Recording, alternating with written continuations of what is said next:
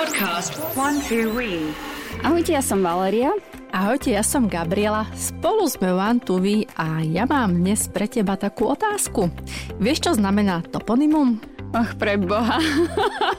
no, bude to niečo so spodobovaním, niečo z, asi z hodín slovenčiny. Určite sme mali synonymum a antonymum a, a tak ďalej, že? No už ideš na to výborne. No a ja som to tiež nevedela a musela som si nájsť tomu výklad. A teda chceš vedieť, čo to znamená? No, samozrejme. No, toponymum znie tak hrozne, ale v podstate sa jedná o geografický názov, zemepisný názov, zemepisné meno, miestny názov, miestne meno a tak ďalej. Je to vlastne vlastné meno topografického objektu, teda vlastné podstatné meno neživého objektu alebo javu pevne fixovaného v krajine, teda napríklad názov svetadielu, štátu, pohoria, rieky, ľudského sídla a tak ďalej. Mm, Výborne, to si budem určite na veky pamätať. To akože fakt. A, ale prečo sa o tom bavíme? No, bavíme sa o tom preto, pretože náš dnešný výlet smeruje na hrad, ktorý sa volá Revište.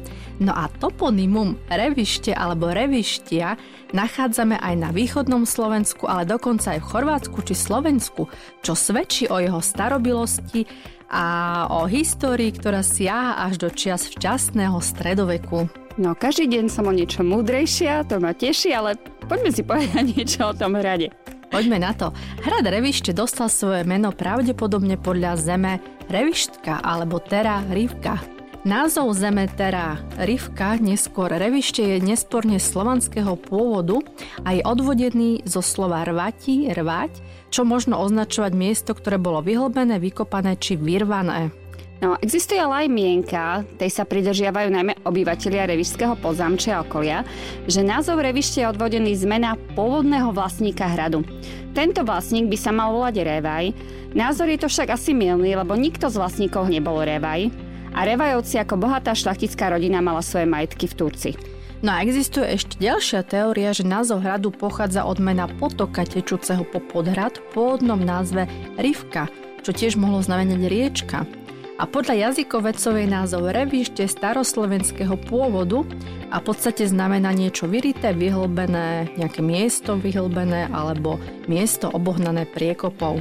No ale poďme si povedať niečo o našom výlete.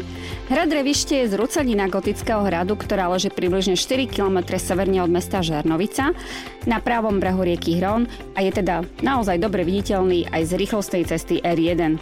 No a výstup na hrad Revište sme poňali ako príjemnú nedelnú prechádzku. Auto sme zaparkovali na parkovisku pre reštaurácii v Revišskom podzámči a nahor k hradu sme sa vybrali po úzkej asfaltovej ceste. No a asi po 5 minútach chôdze sme natrafili na parkovisko, ktoré k hradu trošku bližšie. Ak budete mať so sebou deti a budete si chcieť výlet o 5 minút skrátiť, vyberte sa autom až k nemu. No a približne po ďalších 10 minútach už uvidíte krásny vstupný hradný múr a aj zvyšky hradu, a je vidieť takisto, ako sa na ňom pracuje. Z Horného hradu je krásny výhľad na údolie Hrona, na mesto Žiar nad Hronom a na Štiavnické vrchy. Ak by ste chceli deň stráviť aj inde ako na hrade, nachádza sa tu ešte napríklad opevnený kláštor v Fronskom Benediku alebo termálne kúpalisko vo Vyhniach. Obec Revišské pozamčie je zároveň aj vhodnou zastávkou pri splavovaní rieky Hron. No a hrad Revište bol postavený na andezitovej skalnej ostrohe nad pravým brehom rieky Hron vo výške 314 metrov nad morom. Existuje domienka, že hrad mohol nechať postaviť Matúščak Trenčiansky alebo jeden z jeho familiárov na obranu prístupu do jeho domény z východnej časti krajiny. Krásne, familiár sa mi páči. Prvou dôveryhodnou zmienkou hrady je ale listina až z roku 1331, v ktorej sa uvádza nejaký vicekastelán Revišťa, a v prvej polovici 14. storočia hrada pánstvo vlastnila rodina Komorociovcov. No a v 40. rokoch 15. storočia hrad na niekoľko rokov obsadila posádka Jána Jiskru z Brandisa a potom už často menil majiteľov. Patr kráľovi, arcibiskupovi, v roku 1479 král Matej daroval celé hradné pánstvo svojmu poradcovi, pokladníkovi a jágerskému biskupovi Urbanovi Docimu z Veľkej Lúče. Jeho rodina zostala majiteľom revišského i susedného šášovského pánstva až do polovice 17. storočia. A Dociovci boli teda majiteľia troch panstiev v okolí banských miest a boli nebezpeční feudáli pre celú banskú oblasť.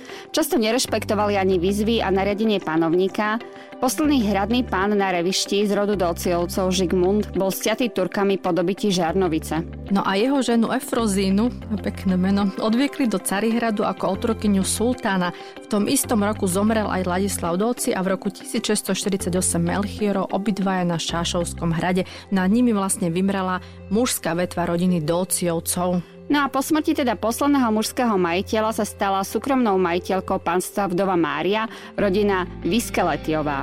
A počas povstania Imrecha Tökeliho sídla na revišti posadka nemeckých žoldnierov v cisárskych službách. No a títo zle platení žoldnieri vydali v roku 1677 hrad bez boja Tökeliho vojakom, ktorí ho vyplienili a vypálili. Hrad potom ešte dala Bansko-Šťavnická komora opraviť a slúžil ešte do roku 1792 ako ubytovňa pre úradníkov Banskej komory.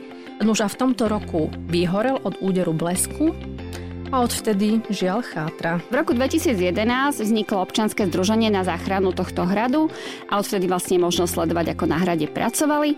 Prvé dobrovoľnícke aktivity sa zamerali hlavne na čistenie hradného areálu a od roku 2012 začali s prípravou potrebných výskumov pred vykonávaním tých samotných stabilizačných a konzervačných prác. Na náhrade revište sa našla veľmi vzácná pamiatka z roku 1547 a to je neskorogotický portál s plastickým erbom rodu Dociovcov, ktorý daroval rodine král Matej Korvín.